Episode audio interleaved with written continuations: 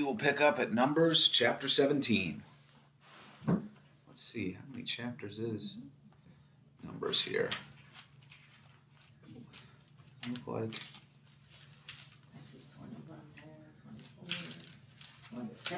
oh, twenty-nine, I think we'll finish today. 36 now. All right. Chapter 17. The Lord spoke to Moses, saying, Speak to the Israelites, and get twelve staffs from them, one from each ancestral house, from all the leaders of their ancestral houses. Write each name, write each man's name on his staff, and write Aaron's name on the staff for Levi. For there shall be one staff for the head of each ancestral house. Then place in the tent of the meeting before the covenant where I meet you, and the staff of which and the staff of the man whom I choose shall sprout. Thus I will put a stop to the complaints of the Israelites that they continually make against you. Moses spoke to the Israelites, and all of their leaders gave him staffs, one from each leader, according to their ancestral houses, twelve staffs. And the staff of Aaron was among theirs. So Moses placed the staffs before the Lord in the tent of the covenant. When Moses went into the tent of the covenant on the next day, the staff of Aaron of the house of Levi had sprouted. It put forth buds, produced blossoms, and bore ripe almonds. Then Moses brought out all the staffs from before the Lord to the, all the Israelites, and they looked, and each man took his staff. And the Lord said to Moses, Put back the staff of Aaron before the covenant, to be kept as a warning to rebels, so that you may make an end of their complaints against me, or else they will die. Moses did so, just as the Lord commanded him, so he did. The Israelites. Hi. Hey, good morning. Sorry. That's all right. The Israelites said to Moses, We are perishing. We are lost. All of us lost. Everyone who approaches the tabernacle of the Lord will die. Are all to perish? So we uh, we just went through chapter 17 in Numbers. Um, Just starting seventeen. Got it. yeah. So where we had where we had left off last time, there was that rebellion. Um, sort of a pretty major rebellion against Moses, and the Lord cleans house a little bit. Um, so in this instance, um, we're still kind of in chapter 17, you know, dealing with the the effects of um, the problem of rebellion among the people. And so what we just read here, uh, God has Moses take a staff, walking staff, from all the uh, from all the leaders of the ancestral, the twelve ancestral tribes, the homes as they call them here, and place those staffs in the tabernacle. One of them sprouts, and it's Aaron. So Aaron of the Levites will be uh, a leader because his is sprouted. And this is also a warning to the other tribes. Knock it off. Right. All right. Let's pick up. I'll read this uh, first couple of part of 18, then we'll, we'll pass the baton, so to speak. Chapter 18. The Lord said to Aaron, You and your sons and your ancestral house with you shall bear responsibility for offices connected with the sanctuary, while you and your sons alone shall bear responsibility for offices connected with the priesthood. So bring with you all your brothers in the tribe of Levi, your ancestral tribe, in order that they may be joined to you and serve you while you and your sons with you are in front of the tent of the covenant. They shall perform duties for you and for the whole tent, but they must not approach either the utensils of the sanctuary or the altar, otherwise both you both they and you will die. They are attached to you in order to perform the duties of the tent of meeting for all the service of the tent. No outsider shall approach you. You yourselves shall perform the duties of the sanctuary and the duties of the altar, so that wrath may never come again upon the Israelites. It is I who take your brother Levites from among the Israelites. They are now yours as a gift, dedicated to the Lord, to perform the service of the tent of meeting. But you and your sons, you shall diligently perform your priestly duties in all that concerns the altar and the area behind the curtain. I give you priesthood as a gift. Any outsider who approaches shall be put to death.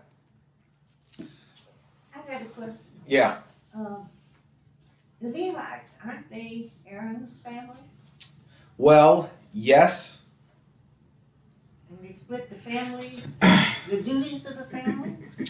Yes. So you and your sons, sons, and wait, you and all you and your sons and your ancestral house with you shall bear responsibility for offenses connected with the sanctuary, while you and your sons alone shall bear responsibility for offenses connected with the priesthood. So bring so bring with you also your brothers of the tribe of Levi your ancestral tribe, in order that they may be joined to you and serve you while your sons, you and your sons with you, who are in front of the tent of the covenant. They shall perform duties for you and for the whole tent, but they must not approach either the utensils of the sanctuary or the altar. So, Now, who did he say that to, Aaron? so Aaron and his sons are going to do the priestly duties. It sounds like, and then the rest of the the rest of the Levites are going to serve Aaron and his sons. They don't do any priestly things. They just They don't. attend a meeting and things like that. Yeah, so they're they're in the they're in the area, but the people that have to do the actual work behind the curtain, priestly work, are Aaron and his sons. Okay, well, I guess that decreases the number who can do it It does. Yeah. considerably. All right, let's pick up then. Can someone pick up at verse eight? Then the Lord said to Aaron, And behold, I have given you whatever is kept of the offerings made to me, all of the consecrated things of the people of Israel. I have given them to you as a portion, and to your sons as a perpetual due. This shall be yours, and, and the most holy things reserved from the fire every offering of theirs, every cereal offering of theirs, every sin offering of theirs, and every guilt offering of theirs, which they render to me, shall be most holy to you and to your sons. Does this mean that the, the things they were going to offer up for sacrifice? Mm-hmm. Okay, so They get to eat it. offer them for sacrifice. It's your food. It's both. Well, I guess you have to cook it. God's not going to eat it. Someone's got to eat it. What's God get from these? Remember? What's the out, out of all this sort of temple worship? What's what's the gift that God gets from it? The smoke. Yeah. This, oh yeah, yeah. The smell. God gets the smell of cooking, but God can't really eat it. So someone has to eat it. God gets the scent. In the most holy place shall you eat of it. Every male may eat of it. It is holy to you. This also is yours, the offering of their gifts. All of the wave offerings of the people of Israel. What's a wave offering? Hmm. What verse are you at? Eleven. Eleven. Eleven. What do I have here? Uh, I've given them I think you've told us at one point. whatever is set to aside. you and your sons and your daughters with you as a perpetual due. Everyone who is clean in your house may eat of it.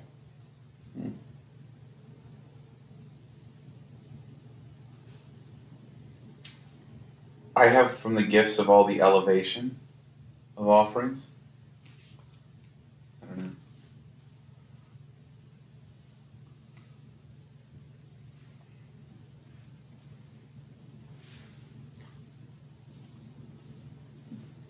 Well, let's keep let's keep going.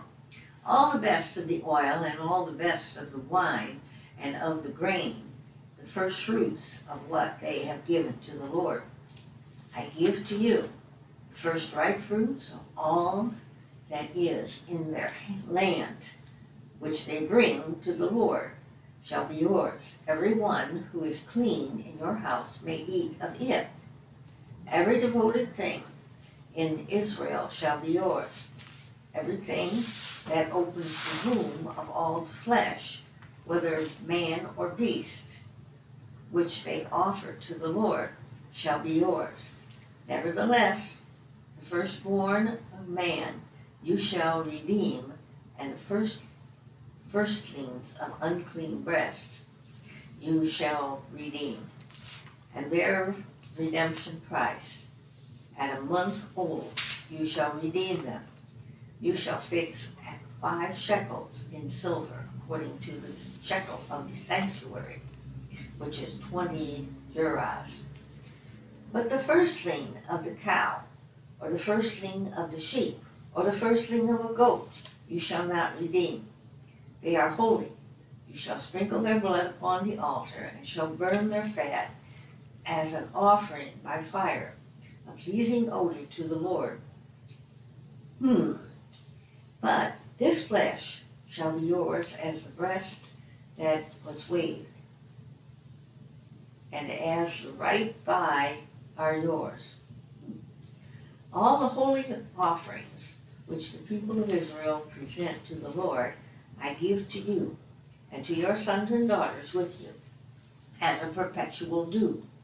It is a covenant of salt for every forever before the Lord for you and for your offering with you.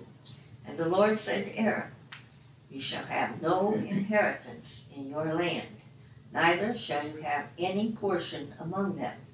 I am your portion and your inheritance among the people of Israel. Okay, so that means they're not gonna do any work or anything like that, they're gonna be. Would this not make the people irritated at the Levites though? They bring all these offerings and then they get to take it all. Sure. So what was the what was the um, story that precedes this in seventeen?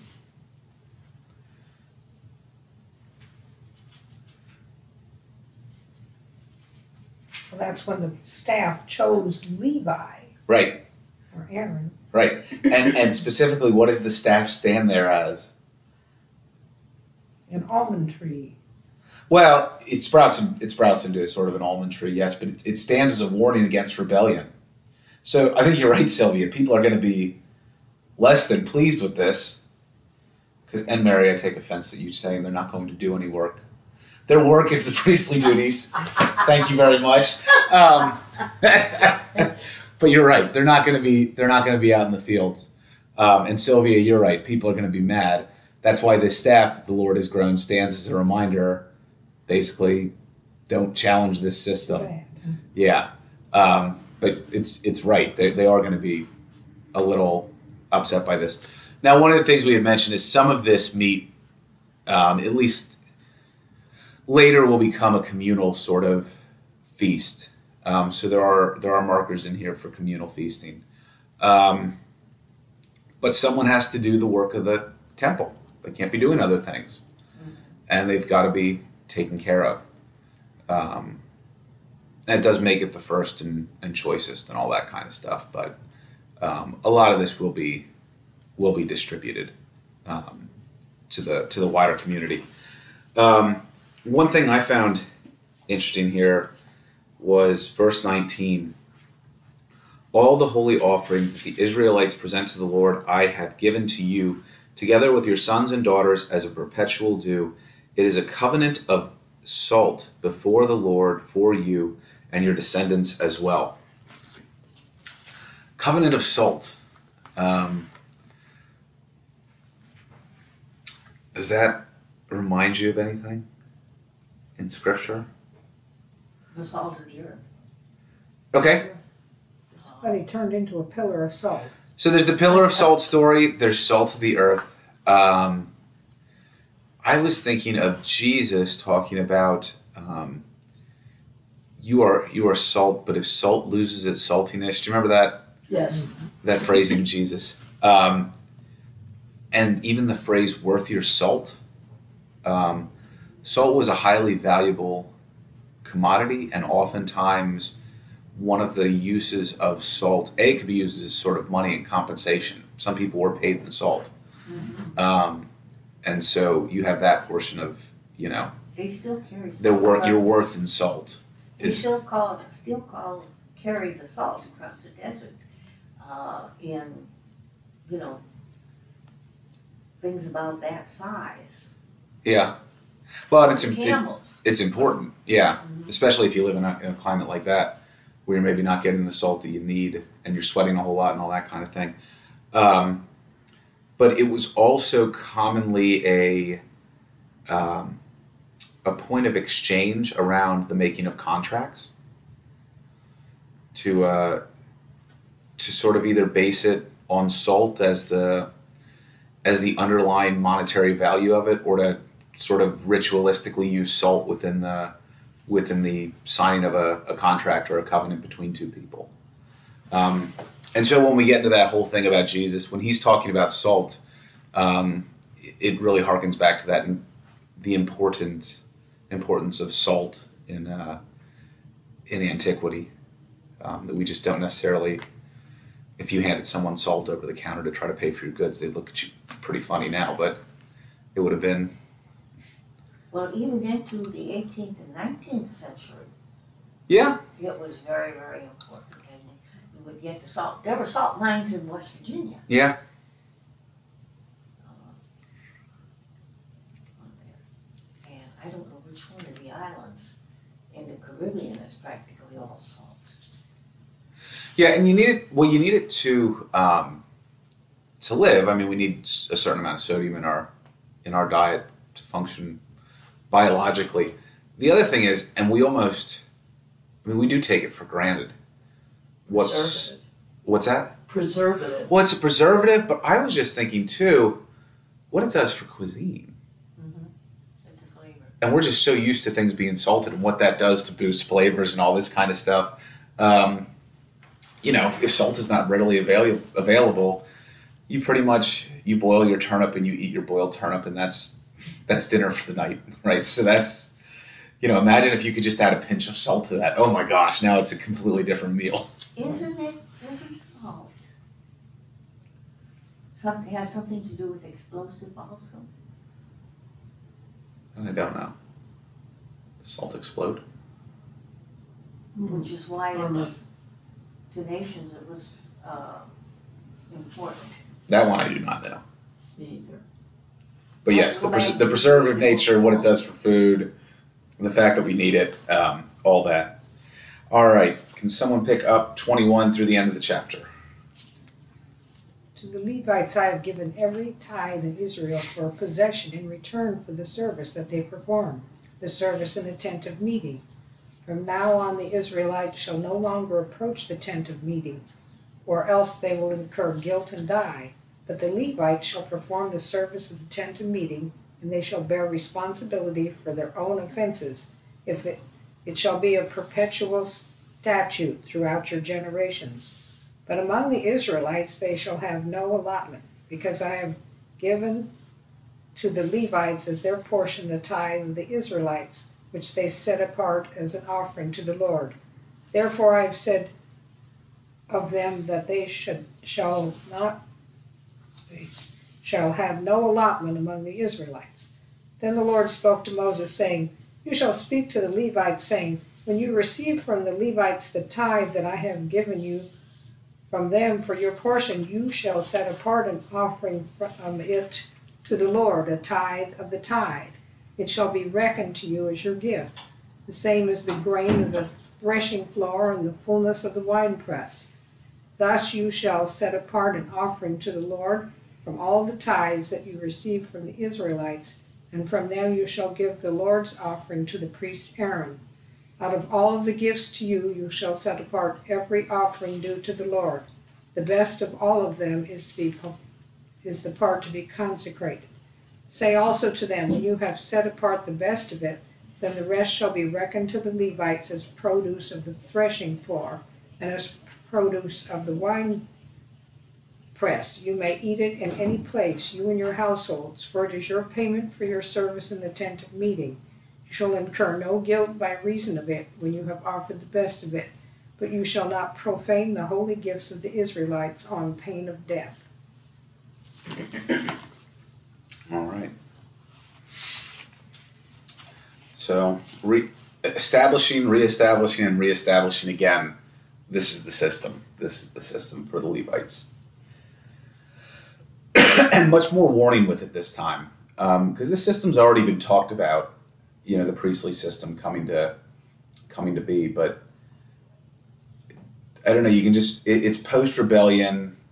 This one rebellion that's happened, you can feel a lot more emphasis on don't try don't try to challenge us don't try to challenge us don't try to challenge us um, all right guess we'll continue in chapter 19 the lord spoke to moses and aaron saying this is the statute of the law that the lord has commanded. Tell the israelites to bring you a red heifer without blemish in which there is no blemish and on which no yoke has been laid.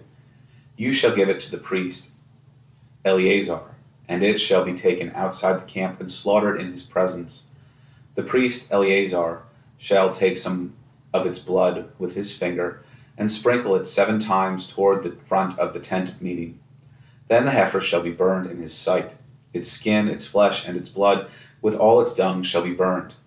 The priest shall take cedar wood, hyssop, and crimson material, and throw them into the fire in which the heifer is burning. Then the priest shall wash his clothes and bathe his body in water, and afterwards he may come into the camp, but the priest shall remain unclean until evening. The one who burns the heifer shall wash his clothes in water and bathe his body in water. He shall remain unclean until evening.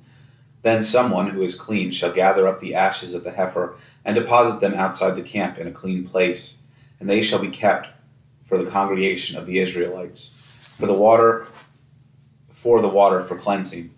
It is a purification offering. The one who gathers the ashes of the heifer shall wash his clothes and be unclean till evening. This shall be a perpetual statute for the Israelites and for the alien residing among them. Those who touch the dead body of any human being shall be unclean seven days. They shall purify themselves with the water on the third day and on the seventh day, and so be clean. But if they do not purify themselves on the third day, and on the seventh day they will not be clean. All who touch a corpse, the body of a human being who has died, and do not purify themselves, defile the tabernacle of the Lord. Such persons shall be cut off from Israel. Since water for cleansing was not dashed on them, they remain unclean. Their uncleanness is still on them. This is the law when someone dies in a tent. Everyone who comes into the tent and everyone who is in the tent shall be unclean seven days. And every open vessel with no cover fastened on it is unclean. Whoever in the open field touches one who has been killed by sword, or has died naturally, or a human bone, or a grave shall be unclean seven days. For the unclean shall take some ashes of the burnt purification offering, and running water shall be added in a vessel. Then a clean person shall take hyssop dip it in the water, and sprinkle it on the tent and all the furnishings, on, on all the persons who were there, and on whoever touched the bone, the slain, the corpse, or the grave. The clean person shall sprinkle the unclean ones on the third day, and on the seventh day, thus purifying them on the seventh day. Then they shall wash their clothes and bathe themselves in water, and at evening they shall be clean. All who are unclean but do not purify themselves, those persons shall be cut off from the assembly for they have defiled the sanctuary of the Lord. Since the water for cleansing has not been dashed on them, they are unclean. It shall be a perpetual statute for them. The one who sprinkles the water for cleansing shall wash his clothes, and whoever touches the water for cleansing shall be unclean until evening. Whatever the unclean person touches shall be unclean, and everyone who touches it shall be unclean until evening. All right. Cleanliness will always around death. Um, yeah. So it says that they're going to take these ashes and deposit them in a clean place, and then they take some of these ashes and mix it with water. Yeah.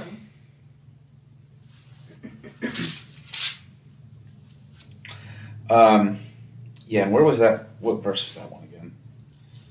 That was nine. or whatever.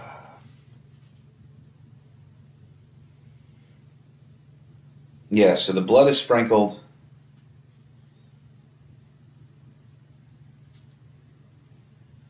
Yeah, ashes and then deposit them outside the camp in a clean place, and they shall be kept for the con. Oh, so this is the ritual washing water.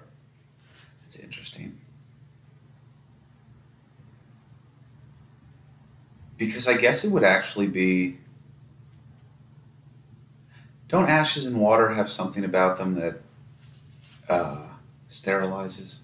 Yeah, but I don't remember what. I don't remember why either, but it, do, it there is something about that. So okay, that becomes your ritualistic water for the rest of these these rituals. Um, one of the things that's interesting, even though blood becomes unclean in and of itself in certain respects, um, the blood of the cow is is used for the the first part of sprinkling, and um, blood has often been used throughout a variety of cultures. Um, it's sometimes we think of you know people being completely scientifically unsophisticated. They usually had an idea what blood did. Um, they could they could understand basic things like you know if someone stops breathing, they die. So breathing, there's something about breathing that gives you life. Um, they could probably understand that if someone bled out or you know sanguinated like that, that they died. So there's something about blood that's keeping people alive, even if they didn't exactly know what the heart did and all that kind of stuff. Um, but so blood was was often understood as kind of this like uh, fluid of power, life, life, water sort of you know idea. So it's interesting to see that the even though blood will become an example of things unclean in a lot of other portions, things that make you dirty. Here, the blood of this, the blood of this cow is actually going to be dripped, and you, you get that sense that it's that common understanding that blood has some kind of power in it. Um, I mean, the whole the whole blood of the vampire ritual is drawing the drawing sort of the life energy. You know that whole folk tale about the vampires. Uh, but that's the sacrifice animal. The blood of the sacrifice animal. It's well, do they call it sacrificed?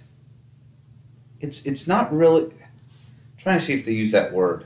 They bring it in its. I don't think it's really. cow. Yeah, but it's not a sacrifice in the way that other animals are sacrificed. This is almost something that they're getting. It's not the tool, but they're getting things from it. This is how they're gonna add the blood to the tent. This is how they're gonna make their clean their water for cleansing too. Um, so yeah, it's not a. It's not a sacrificial ritual because it doesn't atone for sin or anything. Now the priest still has to do it, but it's a little bit different in that it's more. You got to make the cleansing water, and this is how the cleansing water is made. So this would have been something that went on again and again. Yeah, yeah, and maybe if they're still moving, maybe that's the, you know, they set up. They call it camp, right? You set up camp, um, and we've kind of talked about how they're. They're not just on the on the constant roaming, but they're moving from place to place, setting up sort of semi-permanent camps. It sounds like, um, but yeah, you're going to need this every time you. Every time you need a new batch of cleansing water. Um, And what's interesting to me is that anybody who touched the, the dead person, they're unclean for seven days. But there must have been, like there is today, there must have been some group of people who, you know, performed things for the dead. And you'd be unclean for a whole week. Yes, yes. But and why the seventh? And why the seven days? Uh, seven days of creation. Seven days of creation. All right. And why the seven days? I think I think there's twofold reason here. So seven, you know, you got the full full Sabbath cycle, seven days of creation. Um, what's what's the other reason you think, or could possibly be?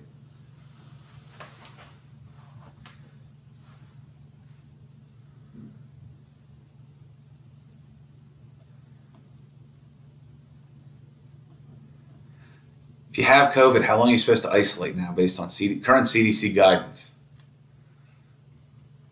What's the current one? I'm guessing seven. I think it's five and five right now. No, I think it's five. I think you're supposed to be alone for five days, and then you can go out for five days with a mask. I think it's the current one. Um, so my why seven? Well, diseases pop up, but not always in the first day or two. And so you have this scenario like the. I think the most interesting one is the idea of well, if you're if you're in the same tent where someone else has died, okay, they're not framing it like this necessarily. You might have been exposed to something hmm. Right. so we're at least going to keep you isolated for a week. Because we don't know why, but sometimes when people have been exposed to something, they're fine, and then five days later, all of a sudden, they're dead. So we're gonna we're gonna. There's the ritualistic side of all these, but there's also the the scientific side. You can start to right. They're using this water that seems to have some kind of yeah. I can't remember exactly what ash does in water, but there's some, it does. I don't remember if it raises the acid level. That's not it. It does something. I can't remember. Um, but so there's that. You have what's the other prescription? Not just that the, it's the water with the ash, but what? How do you get made clean? Wash. Yeah, you wash, take a bath. I mean, That's a. so they they either by divine by divine revelation or um, or scientific, you know, discovery, they've figured out. Uh, okay, if you've been exposed to someone that's dead, probably less to let you be alone for seven days and wash up before you come join the party. Because what will happen? I can't remember what the exact. You know, you'll sully the tabernacle. You'll spread it, and you'll spread it to the point that maybe the Levites and tons of Aaron will get it, and then they're going to get sick before God. and We don't want, you know, we don't want that. Right. Um, but yeah, these are just they're very wise community statutes about what to do when someone's they don't really know sick. I mean, gosh, we don't know germs until it's like the 1800s. It's still relatively new, or early 1900s. I mean, it's Antibiotics were in the 30s and 40s. yeah, germs are still, but even just germs and how things were were spread. Um, they used to take as a great sign of healing. Oh gosh, which president did we did we kill this way? So there were some doctors that had already switched over to what we consider right now. I think it might have been Garfield. He was shot. He still had one of the doctors trained on the older one, and they looked at pus from infections, and they thought, "Oh, that's good. that's a good sign." that, Ah, really? means, that means you're healing. The infection's coming The- out. Yes, that's right. Yeah. Oh, this uh, he's doing great. You know, look at all this infected pus. We just got things completely wrong. So we didn't, you know, diseases and germs. They don't, they don't really get the what of it, but they they they're clearly picking up on the some of the basics about how to keep field sanitation. You wonder how much they picked up from the Egyptians, They had a because the Egyptians had regular people that made it and turned them into the mummies and all this sort of stuff. You know, that's a good question. On the one hand, you wonder how much they picked up from the Egyptians, but the Egyptians are so much more of an established community. I wonder how much was reinventing the wheel based on the type of communal living they were now doing. Um, it's much harder to keep an army disease free. There's something about the way that armies live that just spreads disease close quarters, cramp, you know, travel, this kind of stuff. Living in tents. They're living in Egypt. It's it's established community. They go out in the field. They're like an army now. They're, they're talked about like an army. You know, they're traveling from place to place, having encampments. It's gonna be a lot harder to keep disease from spreading unless you start to implement what in the army we call, you know, basic field sanitation. Right. All right. Let's pick up at 20 the waters of Meribah.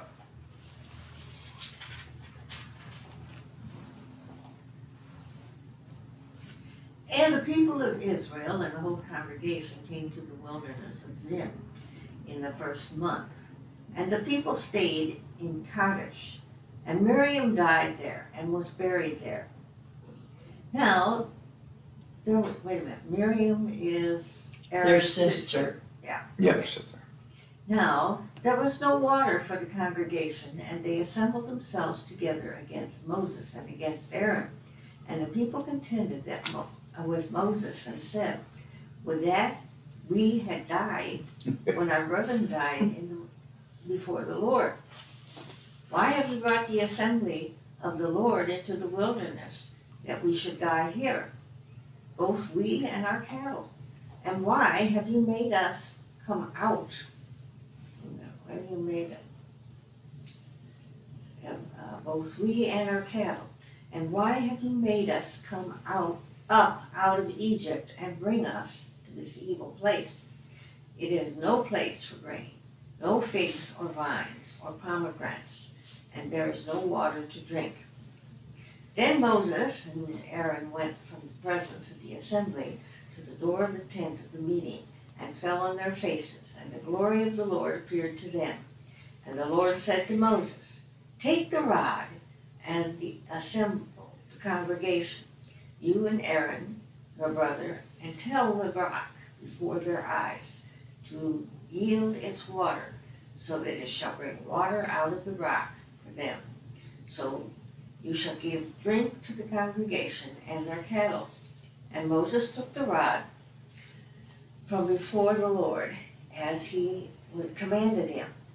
And Moses and Aaron gathered the assembly together before the rock. And he said to them, Hear now, you rebels, shall we bring forth water for you out of the rock? And Moses lifted up his hand and struck the rock with his rod twice. The water came forth abundantly, and the congregation drank, and their cattle. And the Lord said to Moses and Aaron, Because you did not believe in me to sanctify me in the eyes of the people of Israel, therefore you shall not bring this assembly into the land which I have given them. These are the waters of Meribah, where the people of Israel contended with the Lord, and he showed himself holy among them. Okay, so let's let's pause here because this is the waters of Meribah is one of the sort of famous stories of Moses here, um, and Aaron. So the people quarrel. They're they're out on another journey. There's no water, right? So what do Moses and Aaron do?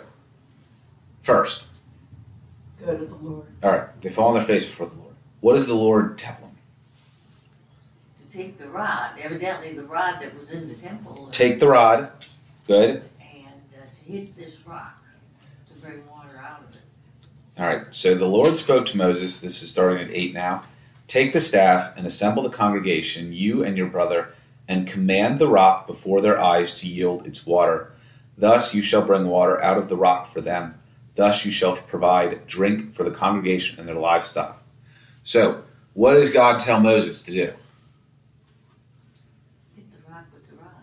Does he? Moses knew Tell the rock. Command. Command the rock. Right. Okay. So that's that's the instruction. So Moses took the staff from before the Lord as he had commanded him. Moses and Aaron gathered the assembly together before the rock, and he said to them, Listen, you rebels, shall we bring water for you out of this rock? Then Moses lifted up his hand and struck the rock twice with his staff. Water came out abundantly, and the congregation and the livestock drank. But the Lord said to Moses and Aaron, Because you did not trust in me to show my holiness before the eyes of the Israelites, therefore you shall not bring this assembly into the land that I have given them. So, they fall before the Lord, and God tells them to do what? Command the rock. Rock to give them water. But that's not what they did. They struck it. Yes. So it's uh, yeah. Take the staff, command the rock for their eyes to yield its water. So Moses gets up there. Yep. Strikes it twice. And what's the way that Moses introduce? What is what does he say? That's how does he phrase it when he's before them? Should I, Ah, good. not God? Yep. Or it's my my translation says shall we. Right. Okay. Yeah. But in reference to him and Aaron. Ah, not him and God. Right. Got it. Right. So if if he goes to the rock and commands it to bring water in the name of God, it's it's going to be much more clearly a miracle of God and show God's glory. Moses gets frustrated, which is kind of relieving. I've been waiting for that, you know. Um, unfortunately, it's it's it's a bad result, but this is my sinful side. I you wonder why Moses hasn't quit yet and said, "All right, that's to you all. I'm, Really? I'm, I'm done with this. I got I better. hate this job. I hate this job. I got better things to do." Um, but in his, in his frustration, he hits the rock. It does not seem like. Um, this has always been a strange one when it's explained because it doesn't seem necessarily like the worst thing ever. No, it doesn't. Um, but what is it? What is it revealing about Moses in this moment that's different? He's beginning to doubt and wants to be powerful. Maybe, yeah. Or, or even if, well, so that's one way to look at it. So there's a couple things we've noted about Moses, right? He doesn't want to be powerful at all. So he demonstrates some power here. Okay, so maybe that's a bad sign. Um, he is sort of humble beyond humble and, and you know, um, pious and, and meek and quiet. And these are kind of the hallmarks of Moses. Um, he's not here. Listen up, you rebels. Now he does get mad before. He gets mad when he comes down from the, the mountain of God. Um, and he gets after that's one of the great ones too. He tells God not to be bad, and then he gets down there, and then he's furious. But that's sort of on God's behalf too. He's frazzled here, and every other time he's been frazzled, um, he's really turned back to God. This time he doesn't. So, you know, it seems like a small thing, but you can. I think there's a way to understand it that is okay maybe he's maybe this isn't for him anymore you know something's changing He's getting old. He's getting tired. he's, he's getting old old and crabby. he's always getting cranky yeah yeah he's getting a little cranky um, so it will not be for him all right but yeah that's the that's the striking of the rock and uh, that's what causes that's what leads to Moses um, not being permitted to, to enter in. All right. From 14. Moses sent messengers from Kadesh to the king of Edom. Thus says your brother Israel You know all the adversity that has befallen us, how our ancestors went down to Egypt, and we lived in Egypt a long time, and the Egyptians oppressed us and our ancestors. And when we cried to the Lord, he heard our voice and sent an angel and brought us out of Egypt. And here we are in Kadesh a town on the edge of your territory. Now let us pass through your land. We will not pass through field or vineyard or drink water from any well. We will go along the king's highway, not turning aside to the right hand or to the left until we have passed through your territory. But Edom said to him, You shall not pass through, or we will come out with sword against you. The Israelites said to him, We will stay on the highway, and if we drink of the water, we and our livestock, then we will pay for it. It is only a small matter. Just let us pass through on foot. But he said, You shall not pass through. And Edom came out against them with a large force, heavily armed. Thus Edom refused to give Israel passage through their territory. So Israel turned away from them. Always keep those things in mind. Story of the Edomites. Can someone pick up at verse 22. And they journeyed from Kadesh, and the people of Israel, the whole congregation, came to Mount Hor. And the Lord said to Moses and Aaron and Aaron at Mount Hor, on the border of the land of Edom, Aaron shall be gathered to his people, and he shall not enter the land which I have given to the people of Israel, because you rebelled against my command at the waters of Meribah. Take Aaron and Eleazar his son, and bring them up to Mount Hor, and strip Aaron of his garments, and put them upon Eleazar his son, and Aaron shall be gathered to his people, and shall die there. Moses did as the Lord commanded, and they went up to Mount Hor in the sight of all the congregation. And Moses stripped Aaron of his garments, and put them upon Eleazar his son, and Aaron died there on the top of the mountain.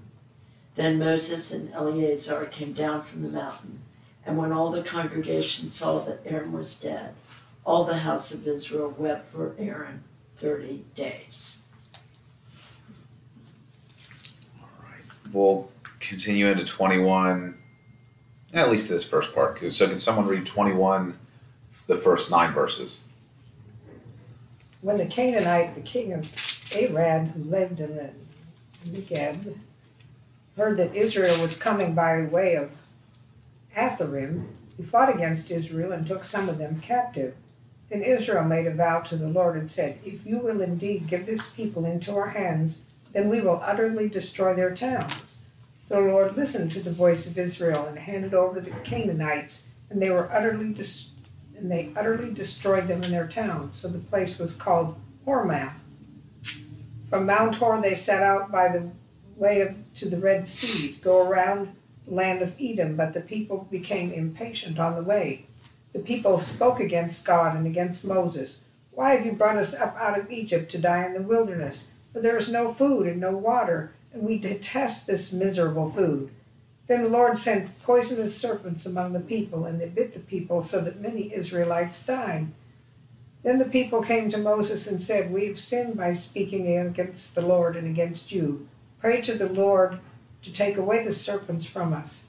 So Moses prayed for the people, and the Lord said to Moses, Make a poisonous serpent and set it on a pole and everyone who is bitten shall look on it and live. So Moses made a serpent of bronze and put it on a pole, and whenever a serpent bit someone, that person would look at the serpent of bronze and live. All right. Well, they had it before, and it was Aaron who made the serpent, and the people looked on the on the serpent and lived. Yes. It really sounds like they're going in a circle. Here. Well, yeah, because now they're going A out little bit. way of the Red Sea. They're They've already come from the the Red Red Sea. Yeah. Yeah, no, they're they're still all in the same. It's not a. It's not a huge, huge land that they're traveling through. Um, so, let me see if I can find.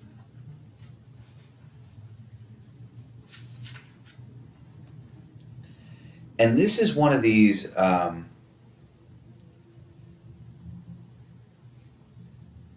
so everyone's kind of seen this before, I would assume. The the symbol, the medical serpent on the pole. Um, so um, this is the staff of Ascul- Asclepius. Asclep- and the Asclepian. I'm getting those wrong. Um, but it was a uh, it was sort of a Greek Greek symbol for one of the Greek gods of healing and medicine. Um, so it's interesting that it shows up here in the story of the, the Israelites as well. So the the image that we find in that sort of medical um, blue cross or blue star or whatever it is um, is not necessarily from the story of the Israelites, but the Israelites have this very similar story too about the serpent on the pole, um, intended for healing. What's what's really remarkable, and and you can kind of, I think, understand the the probable influence of their neighbors. Um, whether that's in the time of Moses and Aaron, or whether this is one of maybe those stories that bleeds in later. Um, what happens in Genesis 2?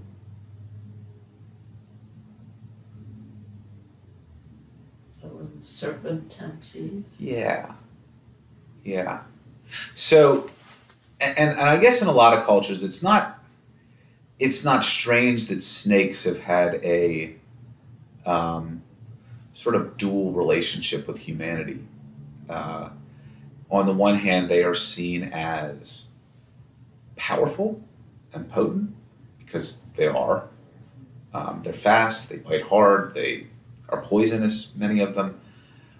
On the other hand, also associated with what? Evil, wickedness. And yet, here is snake imagery being used for healing. Um, which is kind of odd for God's people in two respects. What's what's odd about this snake on a pole? If we're just thinking, Looks like an idol. looks kind of like an idol, right? Yeah. I mean, it's this thing you look at and it heals you. Now it's from God, so it's different, Right. but Still. yeah, still. And going back to Genesis 2, what what does it say very early on for God's people in the scriptures about their relationship with snakes? Stay away from them. Even well, even more so. You will have enmity and Ah, yes. sons and daughters of evil crush the head of the snakes under their heels. Um, so I, I, do sort of wonder, you know, about this particular item and the influence of other cultures and, and how that shows itself. Again, whether that's because the Egyptians obviously, you know, had snakes as part of their imagery and they're coming from Egypt, so there's that. Um, or is it later on when they're influenced by the Greek neighbors and, and their use of the the snake specifically for healing and things like that? Or maybe it was God too saying, I'm setting this up. Yeah, yeah, And I'm God, so right. I want to use this I that wanna you've been scared of or you've been told to avoid or whatever. Yeah, But I'm saying I'm making it good in this case. right. Because it's but what what and what it is definitely is that the snakes. I mean, on one hand, this is combating the snake bite, so a snake and a snake makes sense. Right. But it's also just it's powerful. You look you look at this thing and it it heals you.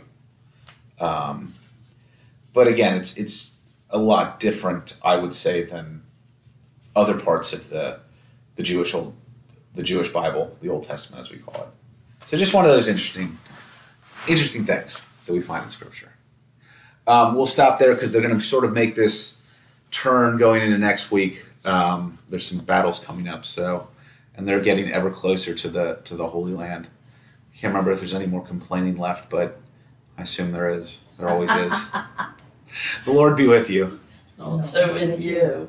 God, we give you thanks for your holy word, these stories that have been handed down generation to generation about your people, your people in a different time and in a different place that talk to us about your people now, us, Lord. May your word always be a light to our path and a guide on our way, and may it inspire us to live closer to your will by loving you and loving neighbor. Lord, remember us in your kingdom and teach us to pray. Our Father, who art in heaven, hallowed be thy name. Thy kingdom come, thy will be done, on earth as it is in heaven. Give us this day our daily bread, and forgive us our trespasses, as we forgive those who trespass against us. And lead us not into temptation, but deliver us from evil. For thine is the kingdom, and the power, and the glory, forever and ever. Amen. All right. Oh,